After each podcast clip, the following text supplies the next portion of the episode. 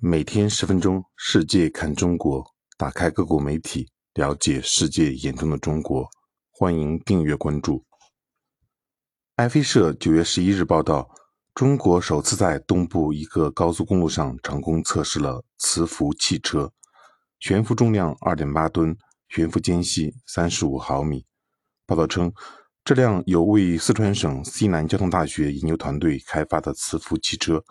是在传统汽车原有结构的基础上进行改造升级，加装悬浮导向用用磁铁阵列，相应地在地面铺设两导体轨道。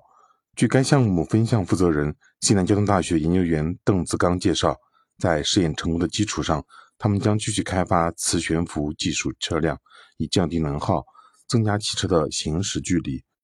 在这一由江苏省交通运输厅组织的实测中。其他新能源和常规能源汽车也在同一天参加测试，其中一些车辆的速度达到了两百公里。报道指出，实测目的是研究高速行驶中道路设计和适当的安全措施。去年，由中国研制、具有完全知识产权的时速高达六百公里的高速磁浮交通系统在青岛成功下线。